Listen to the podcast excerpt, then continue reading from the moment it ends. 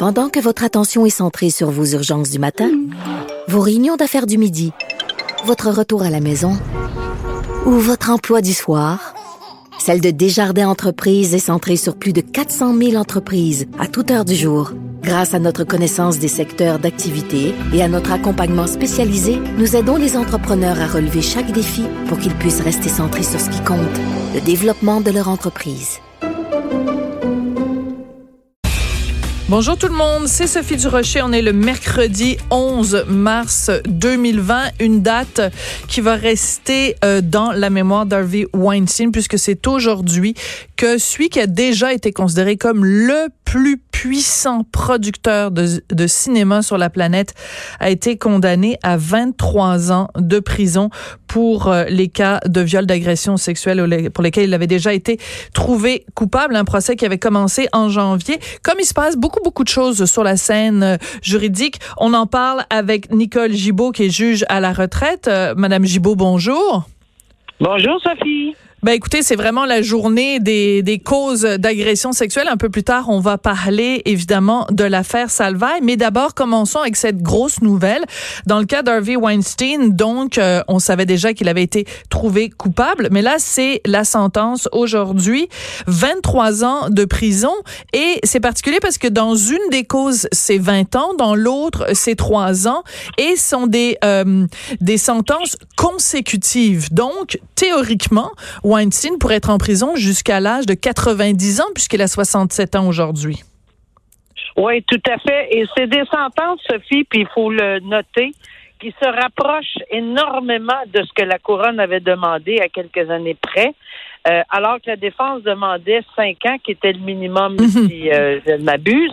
Et euh, le message est extrêmement fort. Il faut dire que tous les éléments était présent pour euh, ce genre de sentence, à mon humble avis, parce que euh, le manque d'empathie, le manque de remords, en fait, il, il, il a même dit apparemment, euh, alors qu'il témoignait sur sentence, que son nom va être marqué à jamais parce qu'il serait le premier ou la première victime du mouvement MeToo, mais c'est parce que c'est pas une victime du mouvement MeToo, là, c'est, c'est plutôt l'inverse. Là. Ben, en effet. sont les victimes qui, qui a un petit peu mal compris le principe. Là. Euh, alors, dans ces circonstances-là, je pense que le 11 mars euh, va, comme vous le dites si bien, va rester aggravé à jamais parce que c'est une sentence très, très, très forte. Oui, absolument. Alors, je veux quand même, en tout seigneur, euh, tout honneur, faire entendre l'avocate, en fait, une des avocates d'Harvey Weinstein qui a réagi ce matin à New York à cette sentence qu'elle trouve évidemment absurde et injuste et elle nous dit à quel point elle est en colère. Alors, on va écouter cet extrait. Number did not speak to the evidence that came out at trial. That number did not speak to the testimony that we heard. That number did not speak to evidence, nor did it speak to justice. I am um, overcome with anger at that number. I think that number is a uh, cowardly number to give. I think the judge caved, just as I believe the jury caved, and I am not happy. I will take questions. Alors, elle n'est pas contente. On sait déjà évidemment qu'ils vont en appeler de la de, de, la de la sentence, en fait du verdict plutôt de culpabilité. Euh, quel genre de euh, marge de manœuvre on a quand euh, on est condamné comme ça à 23 ans de prison? Dans quelle mesure les avocats de de Harvey Weinstein vont pouvoir faire bouger les choses? Ben, c'est sûr que en logeant euh, l'appel dans ce dossier-là, d'abord sur le verdict, alors est-ce qu'ils vont réussir à faire renverser le verdict? Euh, c'est et oui, si, si évidemment c'est le cas, ça va être une toute autre affaire. Euh, est-ce que cette sentence-là, même si le verdict n'est pas renversé, parce que c'est deux choses, comme au Canada, j'imagine, une un, un appel sur le verdict et un appel sur la sentence, la marge à 29 années, si c'est le même genre de droit, parce que je ne connais pas les principes mhm. pour l'appel, mais ici au Québec, euh, évidemment, c'est s'il y a une erreur fondamentale euh, en droit. Bien sûr. Est-ce que ce sont les mêmes principes qui s'appliquent aux États-Unis? Je ne sais pas, mais euh, évidemment, si le, tribunal n'a pas fait d'erreur en droit, ben, ça va être pris en considération. Évidemment, on comprend les propos de, de, de son avocate et, et, et, et oui, elle a travaillé très fort. Elle avait aussi bien préparé son dossier euh, sur la question de consentement, etc. On le sait, on s'en souvient. Mhm. Et euh, c'est c'est quelque chose qui arrive régulièrement, mais entre 9 ans et 5, en 29 ans et 5 ans, il y a toute une marge là. À moins vraiment qu'une des accusations tombe. C'est sûr que si une des deux à la cour d'appel euh, tombait, ben là, on réajuste le tir, puis les sentences devront être en conséquence.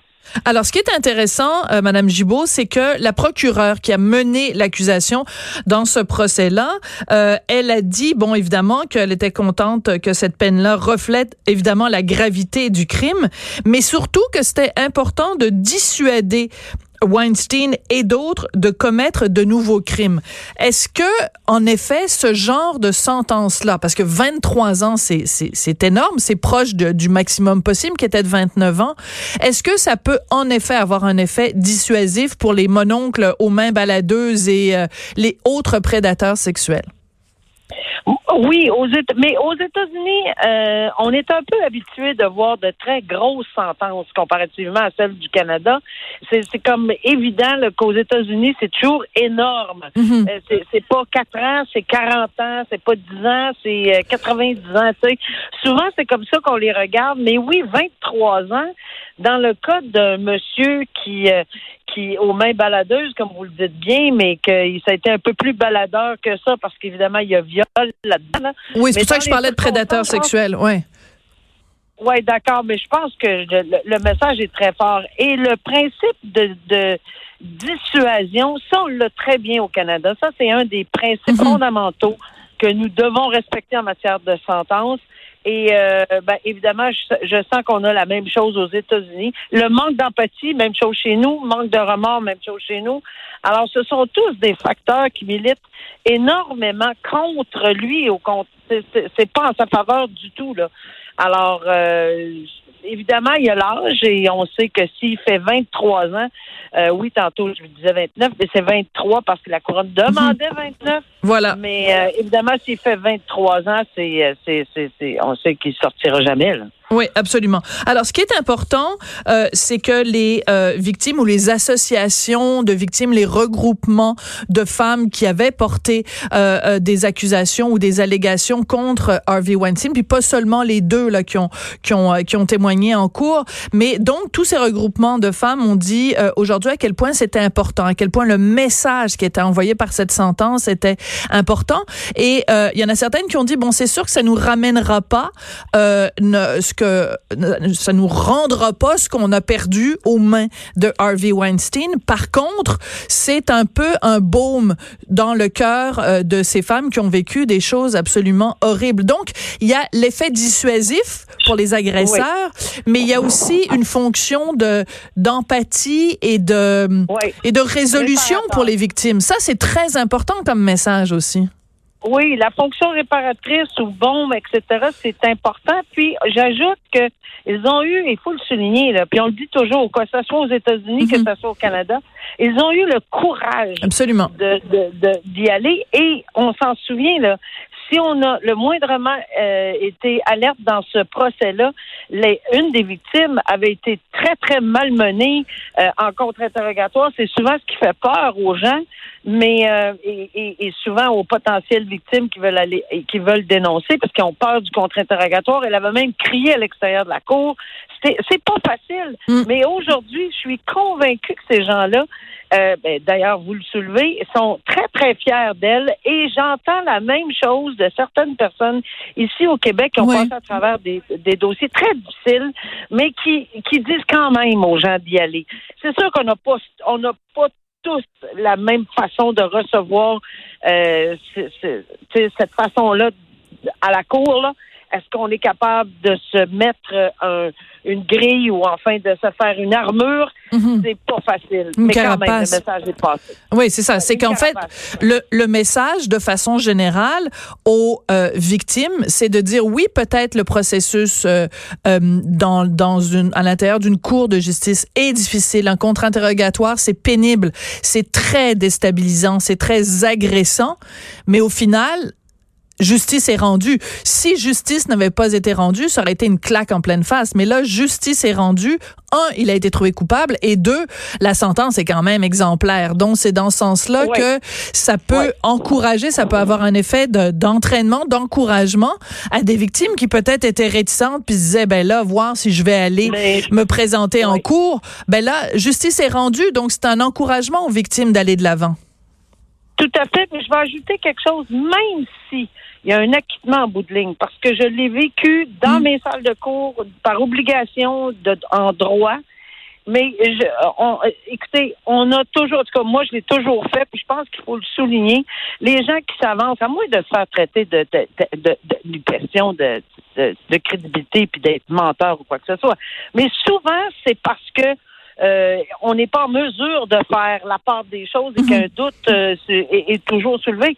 Mais ce n'est pas parce que euh, on ne réussit pas qu'on on, devrait être à terre. Au contraire, on devrait toujours demeurer fier de nous d'avoir monté aux barricades, d'avoir déclaré, mm. d'avoir dit la vérité. Parce que si on dit la vérité, ben on dort très très bien. Absolument. C'est pour ça que, bon, dans la cause Goméchi, on reviendra pas encore là-dessus, mais ce qui avait été reproché aux trois plaignantes, c'est d'avoir omis de l'information et d'avoir euh, euh, menti carrément, euh, soit aux policiers, soit à leurs avocates, à leurs procureurs, soit aux, juges. Et c'est ce qui a fait capoter, en fait, le, le, dossier, ce qui a fait que Goméchi a été acquitté. Bon, l'autre cause dont je veux absolument vous parler, Madame Gibault, c'est évidemment la cause Éric Salvaire, parce qu'il retourne en cours aujourd'hui. On va savoir donc si euh, la, la, la, poursuite, euh, euh la défense, pardon, présente une, une contre-preuve. On va savoir tout ça.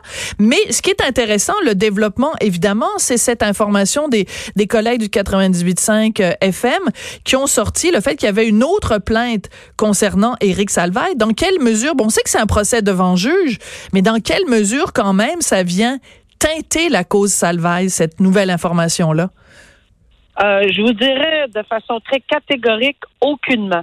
Euh, parce que c'est vraiment quelque chose qui est arrivé, qui m'est arrivé, qui, arrive régulièrement ou mhm. pendant ou au cours d'un procès, il y a des bris de conditions dans quelque chose d'autre, une autre infraction est commise, etc.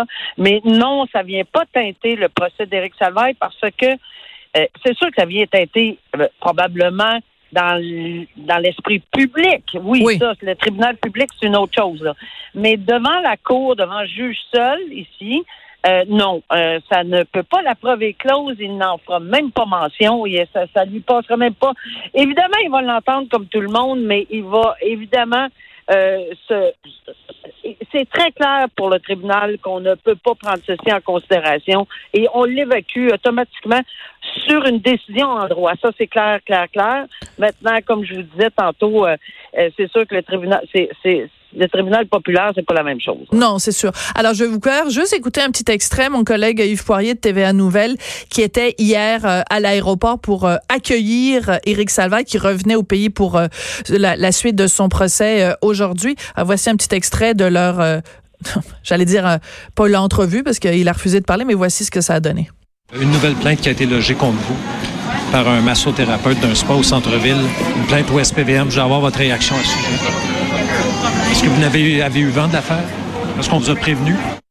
Donc, euh, muet comme une carpe, euh, donc c'est peut-être en fait la, la, meilleure euh, réaction dans, dans, ces cas-là. Reste quand même, Madame Gibault, vous dites, bon, évidemment, dans le cas de, de où c'est juge seul, bien sûr, le juge, lui, il connaît les règles de droit. Donc, mais si ça avait été un procès devant jury, dans quelle mesure ce genre d'information aurait pu faire en sorte que on demande d'annuler le procès et de refaire le procès à une date ultérieure avec un autre jury, puisque le jury, lui, aurait été exposé à cette information-là qu'il y avait une nouvelle plainte contre Éric Salvaille? Ça aurait été euh, très surprenant que même devant jury, on le fasse. J'explique pourquoi. Avant d'en arriver à ceci, évidemment, ça peut nettement ébranler euh, des gens qui sont néophytes, qui n'ont pas de, de en fait, qui n'ont pas de cours de droit comme tel, mais mhm. avec une très bonne directive. Un juge ou une juge euh, revient sur le banc, explique au jury, écoutez, vous avez sûrement, parce que vous n'êtes pas séquestré, entendu parler ou vous entendrez parler Hmm. peut-être que vous devez l'évacuer, vous devez euh, ne pas en prendre considération. Mais c'est sûr qu'on ne peut pas rentrer dans la tête de ces 12 C'est personnes-là et surtout pas dans la salle des de, de-. Est-ce que ça aurait influencé? Il n'y a pas un avocat de défense qui aurait apprécié que cette nouvelle-là sorte pendant un procès devant le jury, mais on n'aurait pas euh, évacué le procès, on n'aurait pas déclaré euh, un ajournement de procès euh, pour ça.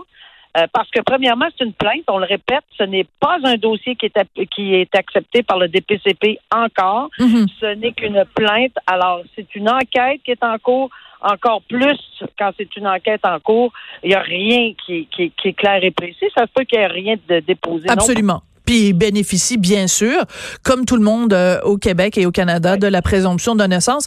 Et en fait, il faut se féliciter justement qu'on soit dans un état de droit et que le juge dans la cause euh, ne se base que sur la preuve. Tu sais, on n'est pas dans une république de bananes quelque part où euh, on c'est la tête du client là. Ah, bon, lui, on l'aime pas lui, où il y a des rumeurs puis on, on le condamne. Ben non, on vit dans un état de droit et tout le monde a le droit à un procès juste et équitable.